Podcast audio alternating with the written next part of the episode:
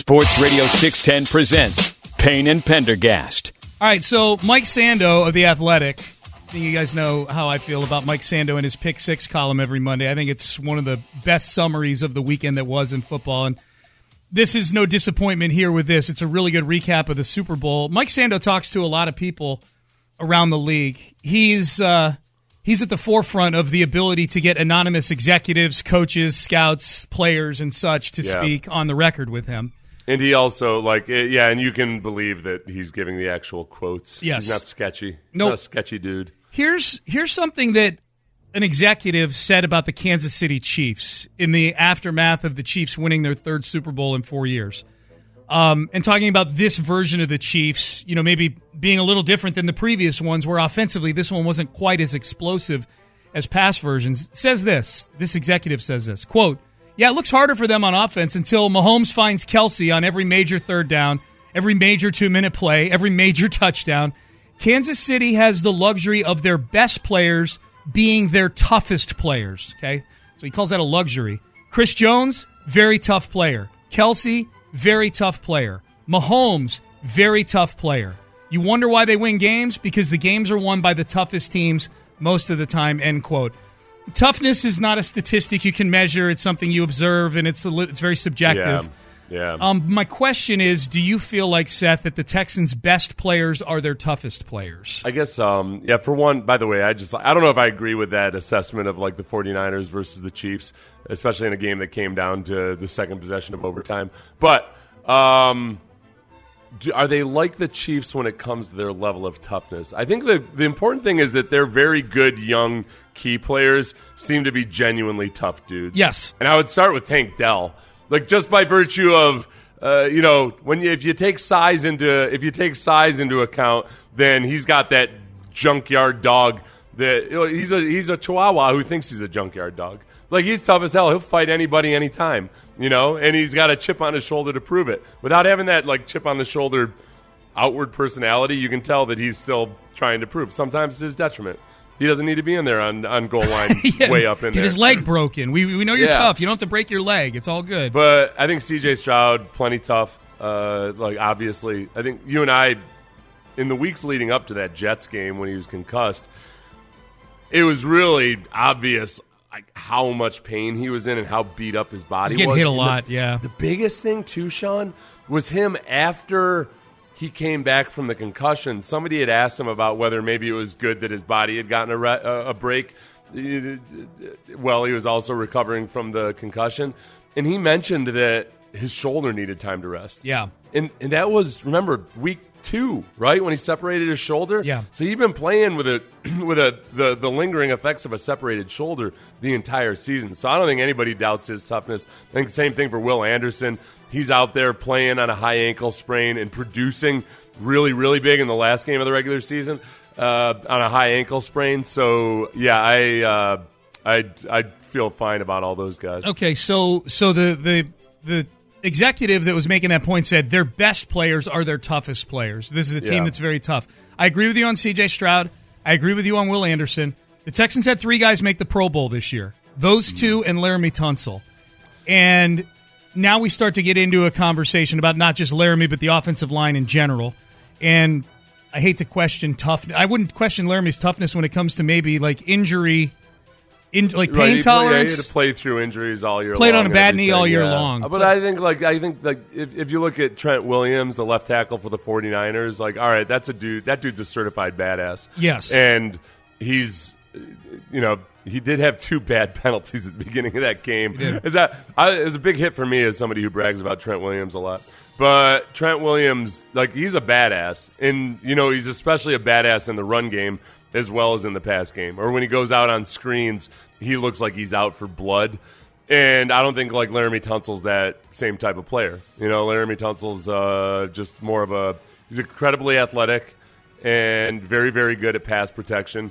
Doesn't always seem that interested in run blocking, and um, that's just who he is. So I don't, but I don't think he's he's not like the guy that you, you send off the bus first because he's a big scary dude or anything like that. You might visually, but he doesn't play like that some at, at times. You know what I mean? Like, boy, he sure looks scary. Yeah, I don't know. Does he look scary?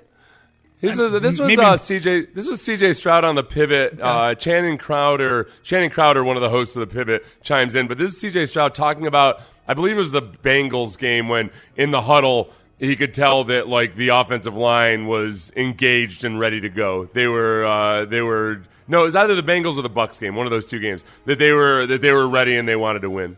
it was like, what's the play? Like, we rocking what you see. You know, like the main dude was LT. Like, you know, LT, like he a vet vet. Like, he not doing an extra practice. Like, you know, like y'all sat with him. He's the coolest O lineman in the world. And like he he will call your bluff. And he knows real, he knows fake. But every time I like, I, mean, I know we gonna score is when I look at LT. He like, like that's his look he gave me. Like, look at me with his eyes all big. He shake his head. Right. And he got like diamond teeth. Like it's like he got the whole thing going. Cute. He big and cute. I gave him a hard time when he came on. The big cute Yeah, dudes. bro. You can't beat 350 with the diamond teeth and with the. He got his own swag. I'm not. I don't call no. I don't know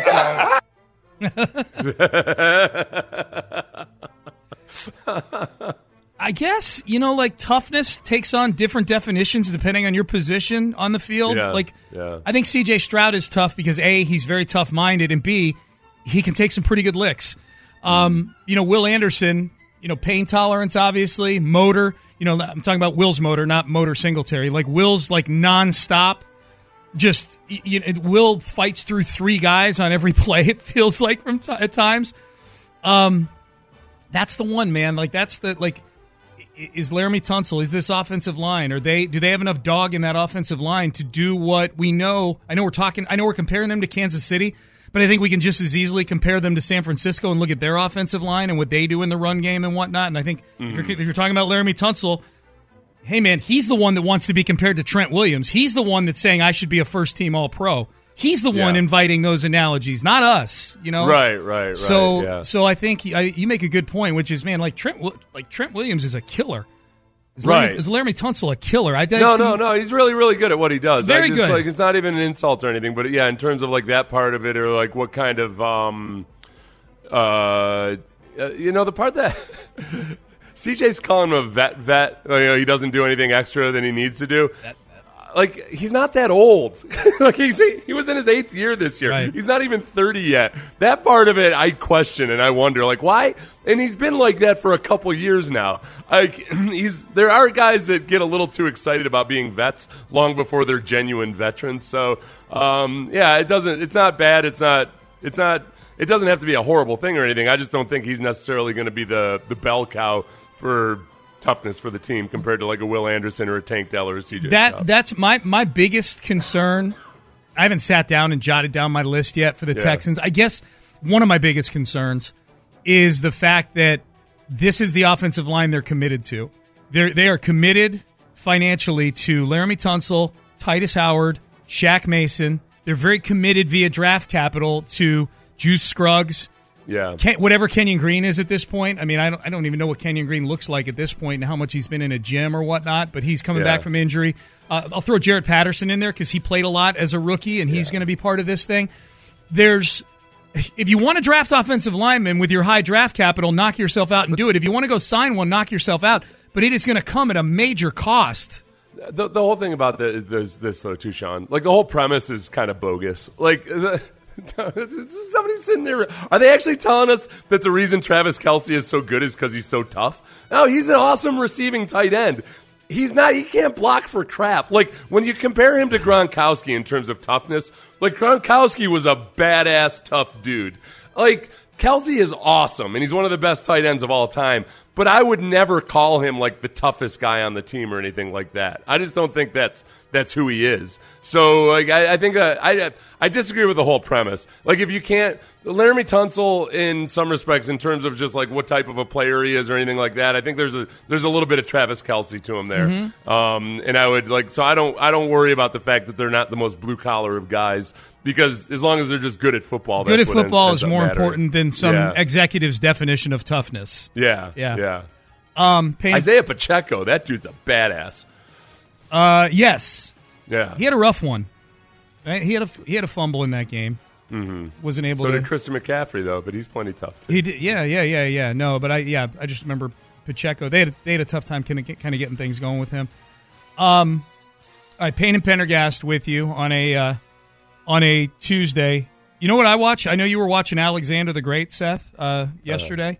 Um, I watched. I don't know if you've seen it yet. The um, the NFL Network put out the um, it's like a two hour special, but of them going maybe an hour of them going and knocking on the door of all the guys that made the Hall of Fame. Uh, and so I watched, you know, and Andre Johnson was one of them. Yep. It was really cool. It was Yeah, it's it- really uh, uh, Andre gets emotional.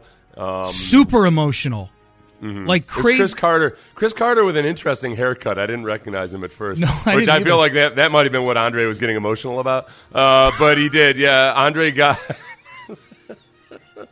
Dre, it's all right, man. Yeah, what? You, It's not all right until you cut that thing. yeah, Andre uh, kind of put his hand on his face and uh, did the like looked up and you could see he was overcome with emotion and excited. It was uh, it was really really cool. Yeah, to see. I would say go find it. As they were going through all of them, I was thinking like, okay, if this is how they're going to do it, they used to do it where they'd all be at a hotel, and and that guy David Baker would come by and knock on the hotel door. Yeah, that big that big goon of a human. He's yeah. gigantic, yeah. But then now it's it, it appears as though they're going to the homes of all these guys, Mm-hmm. which was which is is cool to see. Although I was thinking about this, like they went to Andre's home, and his home is super impressive. Devin Hester's house is is incredible. You know, these guys all have. And then I'm thinking, boy, what if somebody who gets into the Hall of Fame is kind of down on their luck because that happens. You know, like is. It- Maybe they would do it. Maybe they'd rent a house out, or just have them do it like in the backyard of somebody. That's why house. I got thinking about Patrick Willis because with Patrick Willis, they went to his sister's house. Uh-huh. Um, which was nice enough, you know. But it, but didn't didn't you say Patrick Willis had like some He financial had, well, problems? He, he retired early because he was involved in some kind of Silicon Valley investment. Yeah. I don't know if he lost his shirt. He Yeah. got screwed over by uh, for a bunch of money, but I don't. You know that doesn't mean necessarily that you're destitute or Yeah, anything. yeah, yeah. yeah. so I don't know. The fact that he didn't try to make a comeback is probably. I, I feel like maybe he was all right. yeah, You know, Yeah. like he's had, he had his conservative investments and he had his aggressive investments, but they were well. Remember though, too, Sean. Uh, this is what Hollywood does. Remember during Hard Knocks, they showed Kevin Johnson and his family on that boat, and they made it look like it was Kevin Johnson's dad's boat. And I was kind of like, you know what? Frankly, I don't like seeing. I don't want. I don't want some kid who who grew up rich because No. there's a big ass boat. Remember? Yeah. And then Kevin Johnson told us like, no, that was all staged. Yeah. They just took us out to this boat, and we are out on this boat. And they made you look soft, man. They made it look like your daddy had a big ass boat. I got no privilege, man. It's all good. I don't have a boat. Um, this is this theory. Uh, this text page. This is from Lou. If the Texans had bombed this past season, would Andre Johnson have gotten into the Hall of Fame? I've seen that theory floated around by people that the fact that the Texans became such a feel good story this year and were much more a part of the tapestry of the NFL in 2023, that that somehow elevated Andre Johnson's Hall of Fame case. Yeah. I, it's an interesting theory. I'm sure if McLean were sitting here, he would say it's the dumbest thing he's ever heard because Yeah. he's the one he's the one making the sales pitch to put Andre Johnson into the Hall of Fame. Oh, he hates he hates theories like that. Where I'm uh, I'm a lot more open to the irrational side of human behavior. Yeah. Um, and how people make decisions isn't nearly as often as rational as they like to think they are. Because I remember John, the angriest John ever got at me, and John's had plenty of reasons to get angry at me. It was when I suggested that uh, teams that put out really nice buffets in the press box like know what they're doing. That it's gonna, you know, like it. That those those teams tend to be uh, written about as like they're a first class organization. They just do things the right way. John thought that was the dumbest thing he's ever heard. I think it's a I think it's a delightful theory myself. I think it's I think it's the dead on accurate theory. Yes. like sports writers are the worst for calling John. people and or organizations first class based on how they get treated themselves personally. Yep. Like if a guy is polite to the media, oh, he's just a stand up individual, just just the salt of the earth. This guy. I heard that he like liked to kick puppies on his way to work. Not this guy. Super Not nice. this guy. He's uh, very polite and uses proper diction when he speaks. I've been to every one of his press conferences, and he has not kicked a single puppy in any of those press conferences. He's never he's never sneered at me when I've asked an incredibly stupid question. right.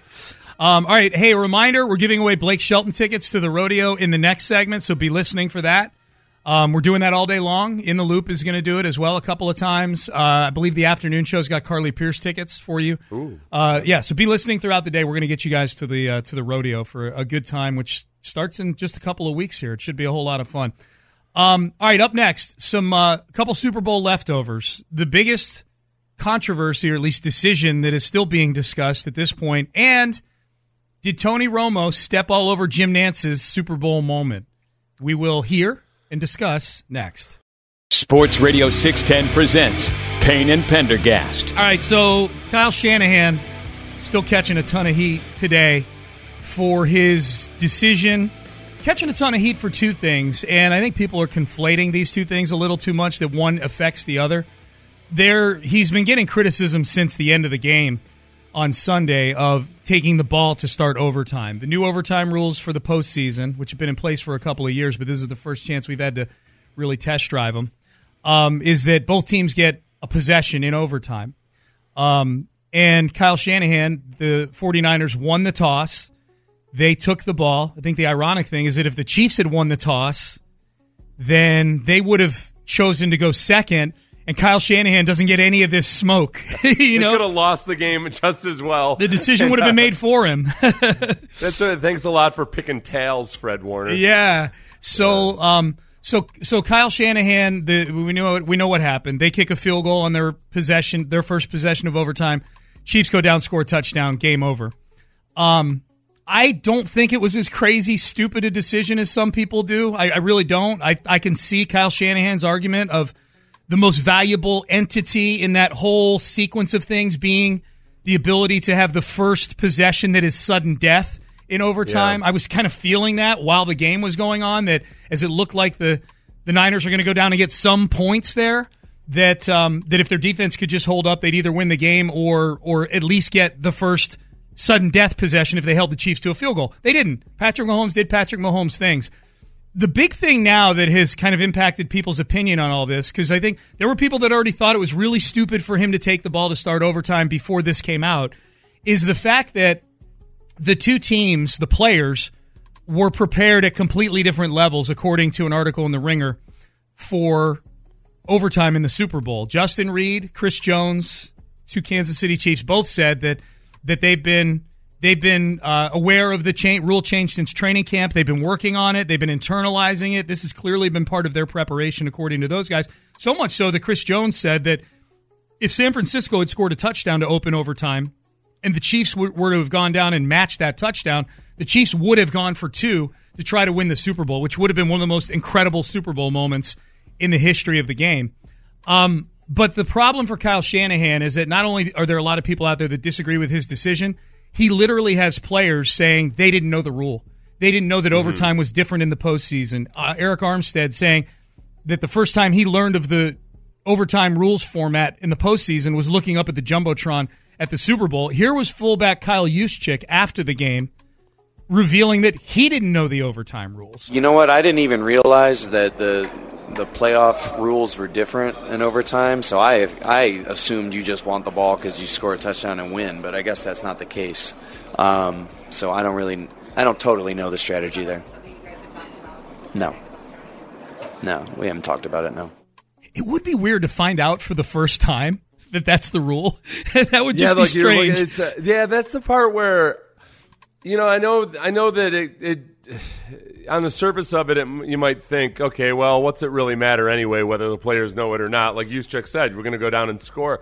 I think when when you're not totally comfortable and aware of everything situationally, there's a certain amount of stress there, and like. Uh, th- th- that matters, you know, especially in a situation that's already pretty damn stressful, overtime of the Super Bowl, that you add that extra element of uncertainty and and that can slow and gum things up just enough. So that's a very hazy and vague argument about it, and yet I feel like it's real. Yeah, I don't know what would have been different if the Niners, like what would have been different on the field on Sunday night if the Niners players had known the rules were as they were going. Yeah, I don't, I don't think in this situation it ended up mattering. I do think that it might speak to how much time or energy the 49ers actually put into the decision because or, or lack thereof because you hear Andy Reid talk about it, and they'd gone over it with their game strategy analyst.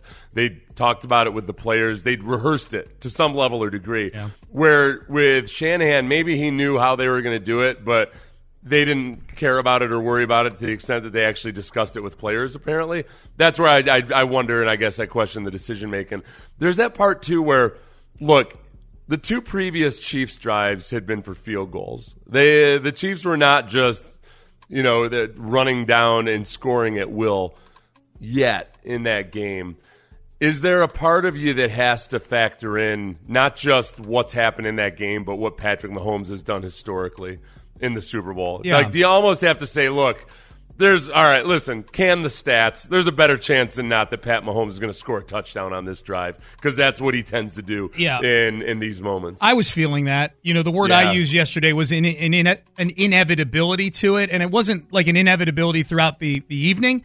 It was an inevitability once it got to overtime. Like, ah, okay, like this is Mahomes' time now, and there's plenty of evidence that backs that up. That in these types of moments, he's he's the best right now. I mean, the the part that the part where it really really mattered was is simply this. Okay, let's say if it's fourth and one on the Kansas City 34 and the Chiefs had the ball first. Do you think they're going for it or are they are they punting there?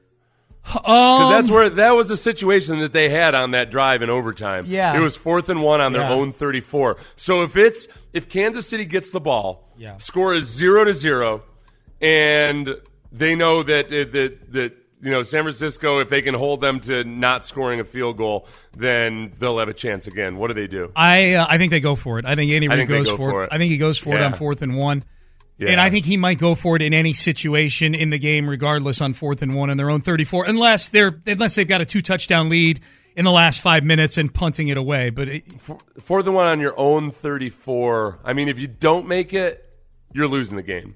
Probably, probably, Yeah, yeah, it's a forty. It'd be a, a, a fifty-one yard field goal at that point if the if the 49ers can't move the ball at all. a fifty-one yard field goal for a kicker who had made two over fifty, but had had an extra point blocked and had been very inconsistent throughout you the gotta, season. You got to assume the 49ers are going to gain some yardage too. I agree, Like yeah. you know, like Yeah. even if you hold them to not getting a free, even if it's a three and out, it's probably going to end up being a forty-something yard field goal.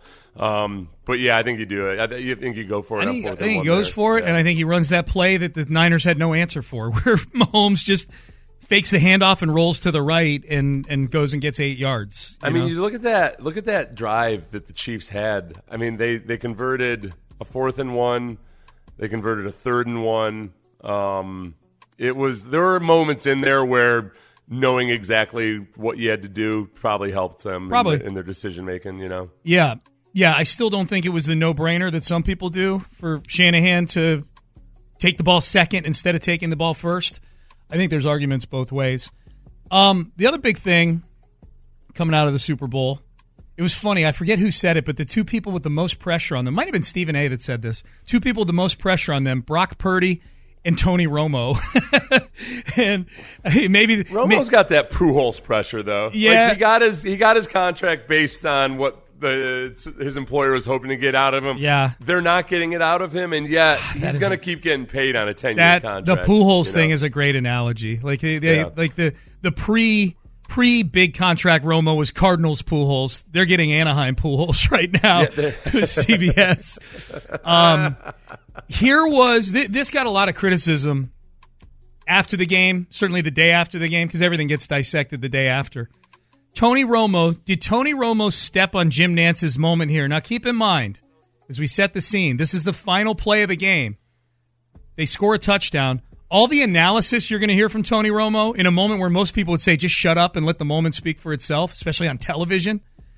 Um, there's no replay going on as he's describing all this stuff. Nothing. It's the Chiefs celebrating. Take a listen. can only feel the number of people out there being like, what's going on? First and goal. Mahomes flings it. It's there! Hardman! Jackpot! Kansas City! And this was the Andy Reid special. This was the Andy Reid special we talked about. He was saving all day. He's going to fake a motion to go across. And at that moment, he turns and goes back Hardman, who they didn't have, right?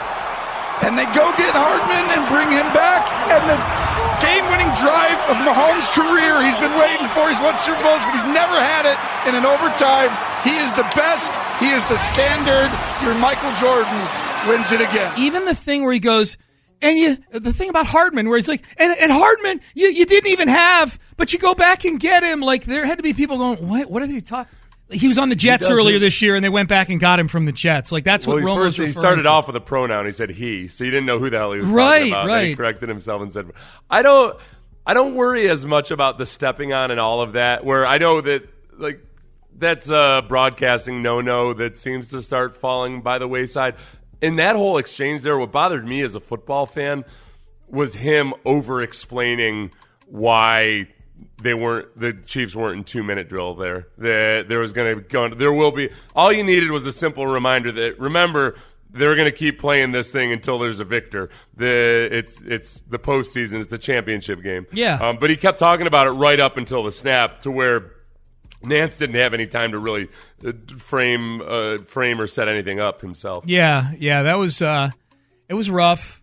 Um yeah, and we had a few people confused about that. Like guys, the clock was winding down. They basically in overtime in the playoffs start a new game.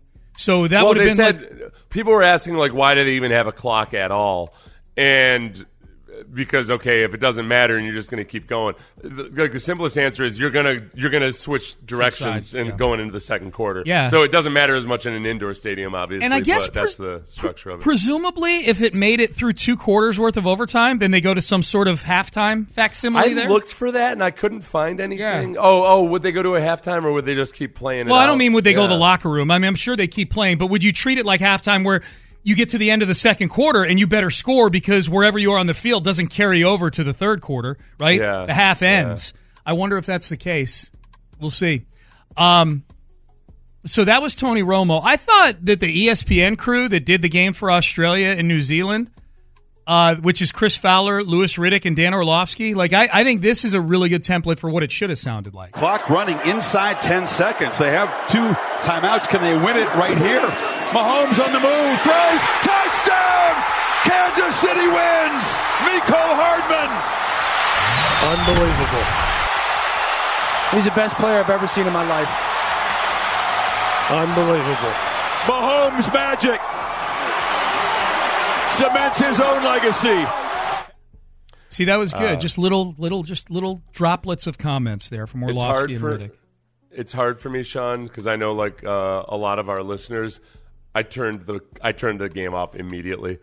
I Same. I did as close to, as you can come to not destroying your television as a non fan of the team. You know, if it were my own team, maybe I would have uh, maybe I would have tried real hard to go viral by smashing my own television or something because it sucks all of a sudden anyway. But I. Uh, like, what percentage of those smashing the television videos? That's what I was just about to ask you the same thing because when I it's, saw it's, one, it's definitely people that are like watching their crappy television, right? That they're about to replace anyway. maybe I, I guess if, if you've ever been part of a viral television smashing video, text in 713-572-4610. But I saw a great one. Keep in mind, I'm a wrestling fan, so I'm able to suspend disbelief on almost anything. So I choose to believe they're all real, and thus I'm entertained by them. And I even told my Twitter audience yesterday, please tag me on any of these that you see, which they were kind enough to do. But I did have a few people reply like, "You do know those are all fake, right? All these videos." And I'm like, first of all, I don't think all of them are fake, and secondly, I can suspend disbelief enough to assume that they're real and enjoy them just as much. So take your uh, take your wet blanket viral video self somewhere else. All right. Yeah, that's it's. Um, the other thing too is when people will say like, "Well, why is there a camera running?" I don't know, man. There's cameras running all the time everywhere these days. So I'm not, I'm I'm always you know me, Sean. I'm pretty skeptical about anything, and I usually assume something is staged before I believe that it's real. You're definitely but it's not like you can say that they're all staged all the time. Right. There are people that are do just have cameras run. At any given time at a party these days, there's probably 19 active video cameras going in the form of cell phones. I agree, especially in the last play of the game, because that's what Yeah. people do. They film reaction videos. All right, let's give away some tickets here to the uh, to the old rodeo. Um, Blake Shelton, that's who you're hearing right there. 713-572-4610. Caller number five wins a pair of tickets to see Blake Shelton live at the Houston Livestock Show and Rodeo, February the 27th. Caller number five, get in, 713-572-4610, and keep listening all day long. In the Loop we'll have Blake Shelton tickets. The Drive will have Carly Pearce tickets. Two more chances to win on each of those shows today uh, here on Sports Radio 610. All right, um, up next, chances that the Texans play in the season opener. Where where are the where are the experts? Where are we ranking their chances of being the team the Chiefs open up against? And what do Texan fans most want to see out of one of the potential mega road games this year? I've got that. I polled the people. I took it to the people yesterday. That is next. Live from the Twin Peaks studios, Sports Radio 610 presents Payne and Pendergast. Payne and Pendergast with you on a uh, on a Tuesday. Um, so the um, the big one of the other big topics coming out of the Super Bowl yesterday was who's Kansas City going to play in the opener. That was something we actually yeah. discussed on the show yesterday. I put a post up on the Houston Press this morning that was kind of power ranking the eight potential opponents for the Chiefs in their season opener next year. For those who are unfamiliar, whoever wins the Super Bowl hosts the season opener on Thursday Night Football. We know that here locally, the Chiefs won the Super Bowl back in 2019, and in 2020, the Texans and Deshaun Watson played the Chiefs in Kansas City in the COVID season, and four games later, Bill O'Brien was fired. But the Texans have some potentially juicy games on the road schedule. They got a ton of good home games. Like next year's schedule is going to be awesome. It's going to be hard, but if the Texans have the offseason we hope they can have and CJ Stroud takes his next step and health is good and everything else, it could yeah. be a really fun season. But they've got they've got four games that could potentially be specialty type games. They won't all be, but they could be. And we brought up this possibility yesterday, and I was curious what the people want to see. Not what game you would go to, but just what game you would want to watch them play in uh, of these. And these are the. Can I guess? These are the, yes. I'll, I'll, let me okay. read the four. The four potential, I'll call them specialty games that the Texans could play in.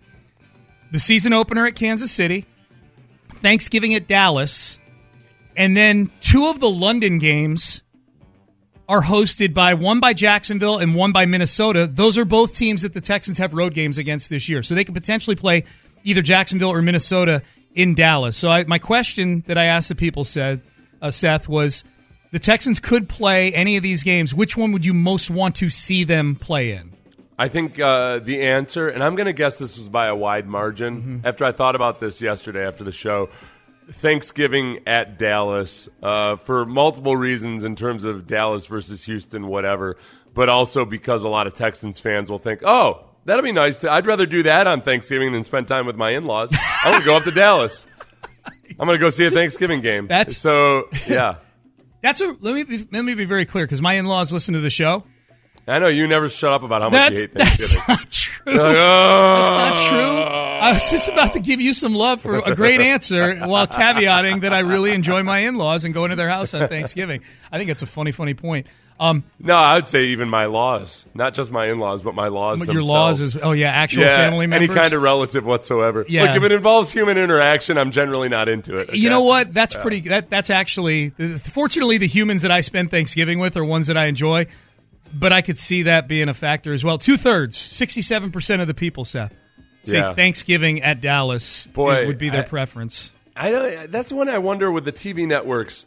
Okay, I think those they get big numbers no matter what on those games. It seems like obviously you want a good matchup, but I almost wonder if it's kind of like. Uh, kind of like in the NBA with when teams are load managing, they're like, well, why bother why bother playing my best players against this really good team when there's only a 50-50 chance of winning i'll just save them for the crap uh, the crap opponents i feel like they might um, I think I feel like they might look at that Thanksgiving Dallas game and say like, well, yeah, sure, the Texans would get a big pop, um, especially because they're two potentially good teams. But why don't we just people are going to watch on Thanksgiving anyway? We'll put one of the lesser teams out there. They played Washington this year for sake yeah. of reference, which is yeah. a division rival, but you know, Washington has some blue blood qualities to them. It's been a while. Um, I think what's interesting about your take there is that you're, you know, you're basically saying that the Texans are a draw by by having the take you're having, which is that uh, do they put the Texans on there? Do they waste having a good game like that, or you know, do they burn a a, a lesser team since yeah. 100 million people or whatever, you know, 50 million people are going to watch anyways, whatever the number I is. Would, I would like that game just to see all of the different graphics that the TV people come up with for stereotypically Texan stuff. I don't think you'll have ever seen as many Spurs and barbecues uh, and oil derricks as you Oh, will in yeah. that Oh, for all Texas They're gonna game? Texas it up. Yes. Yeah, Yeah, good Like point. every cliche Texas thing they can uh, that that some. Some intern from New York City thinks of with with Texas, they would have it there. Um, by the way, second place season opener in Kansas City. Uh, that was 24%, 25% of the people. And then the two London games are basically just mice nuts. it was 4% for one and Mice 3% for the other. Yeah. Mice- that- does that mean nuts. like mice testicles or nuts that a mouse would eat? I use it as mice testicles, but uh, Okay. you can use it however you want. Uh, I, I don't think people get excited about going to London. Uh, I don't think people get excited about like, oh, awesome! Finally, I get to visit London and watch American football on a soccer field, which usually features some of the worst examples of American football ever. For whatever reason, they these are six to three affairs over in London. those are games where if I change the question, Yeah, If I added two simple words, I think the question, the results would change drastically. Pick the one you most want to see them play in person. If I added in person, then I think Yeah. the London games shoot way up the board. Uh, think so? Yeah, yeah, I think so. I mean, I- yeah. It'd be, it'd be a, yeah, kind of a once in a lifetime experience. I, yeah, I don't, I don't. I don't think they win. I think Dallas would still win. In fact, maybe even more people vote for Dallas because they're like, hell yeah, I'd go I'll jump in the car and I'll go to a Cowboy game and yell at some Cowboy fans. That'd be great. Would that be a genuine once in a lifetime experience, or would that be like Steve Francis uh, going to the Super Bowl once in a lifetime experience? Which one, London or Dallas?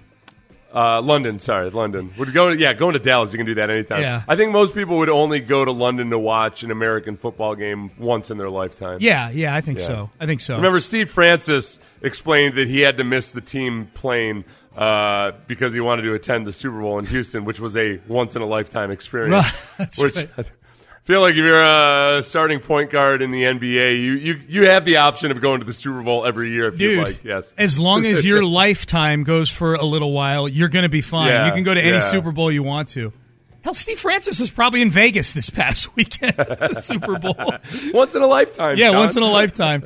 Um, so you pointed this out to me earlier, Seth. Jonathan Feliciano, a an offensive lineman for the 49ers, he was their starting right guard in the Super Bowl, went out of the game with an injury and was replaced with uh, he was replaced by Spencer Burford. who at one time himself was the starter, and Feliciano replaced him. But um, there was a, a Twitter account from somebody named Coach Yak, who is one of these accounts that posts film of plays and gives his opinion on what happened on the play. And the the final play from scrimmage for the Niners in this game before kicking a field goal in overtime, Chris Jones just came on a free run right at Brock Purdy. Yeah. And this coach Yak tweets a video of the play and says Colton McKivitz, who's the right tackle for the Niners, has one of the has one of the best players in the game lined up in front of him, Chris Jones, and he decides to give him a free rush to Brock Purdy. Sickening. Jonathan Feliciano sees this, retweets it, and says, I know you know all, so you should know that's not Colton's guy. So Chris mm-hmm. Jones was not Colton McKivitz's responsibility. Jonathan Feliciano says a quick chop is not a. Rep- I guess this coach Yak said, well, what about a quick chop, right? Like, Yeah, to- basically still tried to blame the right tackle, Yeah. even though Jonathan Feliciano said that's not his guy. Right, So he said, what about a quick? He should give him a quick chop. Yeah. yeah. And, and Feliciano says a quick chop is not needed if the guy that was supposed to block him blocks him. Basically, threw the right guard, his replacement, under the bus did Feliciano. Yeah. Spencer Burford wakes or he he uh, yesterday afternoon tweets, "Sheesh! I open up my app to this. Get well soon, bro." To Feliciano, basically saying, Yeah. "Feliciano, man, you threw me under the bus." A little bit of a passive aggressive get well soon there. I'd say, Yeah, yeah, probably. yeah. Um, here was Jonathan Feliciano's reply a few hours later in his apology. I'm sorry, bro. I woke up hungover and being a biatch. I'm trying to have one's back. In, in trying to have one's back, I hurt you. It's effed up, and I apologize. You got nothing but greatness ahead of you. I'm so sorry, bro. Or I'm sorry, bro. So, um, so Feliciano apologizing, and rightfully so. He did throw Burford under the bus by saying it was his responsibility, not the right tackle's responsibility. How do we feel about his apology, Seth? I've got the ele- Um, I got the elements right here in front of me. I'm gonna say uh, the he did that classic thing where you ruin an apology with an explanation. I woke up hungover and being a biatch. So, uh, but he did. He said I'm sorry twice. So he said the actual words. That's important. Yeah. Um, he, uh, I, I think he acknowledged that he hurt him, showing empathy. That's one of the check checklist items. Yep. But the biggest thing is that he he should have left out. I woke up hungover and being a bitch. I know that from. Um, I think one time I apologized to Landry, and I think I cited being hungover as an excuse for it also, while still apologizing. And Landry basically did not accept the apology. Okay. I don't. Rem- I don't remember what it was over or what it was about. Mm-hmm. Um, I said probably once every six months I apologize to Landry about something, uh, but this one was not accepted by Landry because I, and it, which is true. It's fair. I learned that lesson. Like, oh yeah. Uh, Like uh, it, if you do something wrong, you do something wrong. Yeah. You don't make excuses for why you did something. Number wrong. four on the list of the elements of a good apology: don't make excuses. Yeah, So yeah, There was that. yeah. I, I would also add to this particular apology. Um, he didn't need to mix in. You got nothing but greatness ahead of you. Uh, Mm-hmm. To Burford, um, Feliciano replaced Burford. Like Burford, may, Burford might not be on the team next year. What do you mean you got greatness ahead of you? Like he's Will Yeah, it's a little bit like uh, like telling your wife's ex husband who's like down in the dumps and you know like living in a gutter. Like, hey, things are going to be awesome for Yeah. you moving forward. I'm sure. yes, I'm still doing your wife though. You know, that's not going to change. But other things will get better. right. Same exact thing. Same exact She always talks about how little sex you guys had. It's weird because we haven't had that problem. looking for this on the filter of the apology. Hmm. Say why it won't happen again. What steps? It's irre- if it's Oh. rel- if it's relevant, make reparations. Say why it won't happen again. In the case of the actual football thing here, Yeah.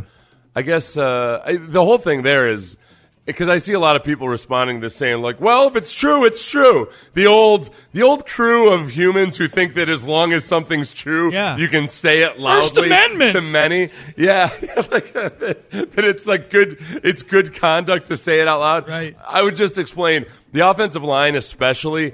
Is very, very strict about not selling people out. Yeah. like you don't sell. room. You don't sell the guy next to you out to a coach. Like I've seen guys, you know what the O line will do too? They'll ostracize people. Ooh, They'll have a kangaroo court, and it's one of the.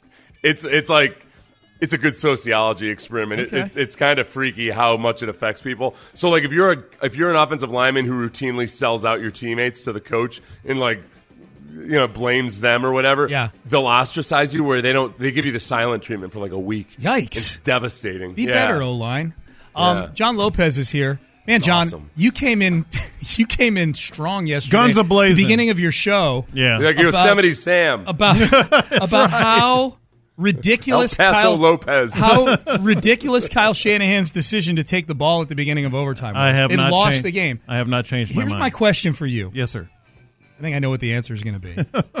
Were you screaming at your television at the beginning of overtime that he was doing the wrong thing? Uh, screaming might be a little long, uh, but I was talking to the television. Uh, a- a- absolutely, You were? A- absolutely. What are you doing? Okay. What are you doing? That's I think of the words, and I said this on the air yesterday. That's Patrick Mahomes over there. R- no, right. Yeah. Uh, Patrick Mahomes, who had scored one touchdown the entire game on like a 10 yard drive. That's Patrick Mahomes over there. Yeah, yeah, yeah. No, I, uh, where, where, where are you on this, Landry? I, I, I didn't think it was like egregious uh, of a decision. I didn't. Yeah. I didn't think it was that. yeah, I, bad. I, can see didn't- both sides. Yeah, I didn't. I didn't think it was too bad. I didn't think it was. Well, I then mean, the I wouldn't do it. The explanation was, well, we were really hoping for the third possession. The third possession. I mean, that's not exactly good planning that, when you. that actually made sense to me. I don't know what this says about me. Maybe it's maybe I've got a overtime analytics blind spot that uh, that I need to work. on. Everybody has different. I mean, it, it, it is opinion. I mean, let's be honest. Yeah. Uh, but but but mine is very strong. Like you, you don't do that. Uh, you, Thanks you, for thanks for making it clear that's opinion. you, John. you That's- don't. You don't. I was. do I thought it was fact You- for a you minute. don't- I'll, I'll tell you when it's fact. Even when it's opinion. Even when it's opinion. I'll tell you when it's fact. when it is fact. Yes. Okay. By the way, I heard y'all talking, Seth. I did, the I, I think he's he's missed the conversation we had about the hungover. I was actually standing up for Seth because we were talking about the uh, the Radio Row incident, which I don't, I know you don't like Oh. to bring up, and I said I said that you've been like overly accountable f- for for someone else just being a complete slime ball, Oh. and you being hungover like that that had nothing to do with why that happened. Oh no, no, yeah, you're right. Yeah, like I was transgressed upon for that. No, this was like a long time ago. Like it might have been even like when you were still like when we were on the same show together. It Oh. was it was something where I apologized, but I kind of also at the same time explained that I was really hungover or whatever. And it was um And then you, I like it, it was it was valid. It was valid. Well, I the thing a is, I was probably hung over when you were apologizing to me. So I was kind of, go. I was kind So like speaking on it. So the whole thing is a God blessing. Yeah. Everyone's I- uh, hungover. Basically, I apologized, and then like later on, I had said like, "Hey, I apologize," and you said, "I mean, kind of, I guess." and that's when I realized, I realized like, "Oh, okay, yeah, I get it." So I've, I've always, uh, I've, I've always tried to be better about my apologies since then. It's hard though, man. It's hard to swallow big It is. pride. It, it, it is. You got to read the elements of a good apology before you actually apologize. Um, The art of the apology. The art of the apology. All right. Um, hey, we uh, we are done. We are out of time. Uh, this was Crosstalk brought to you by D&M Leasing. You're listening to KLT, KLT HD2 on Audacy Station. Seth, antibodies to you. I'll see you tomorrow. Antibodies, and I'm sorry for anything I ever did while I was sick or ill or hungover. Or hungover. Yeah, or just. a genuine apology, although you know it was also. Indeed. Yeah, but I did drink a lot the night before. All right, we're done.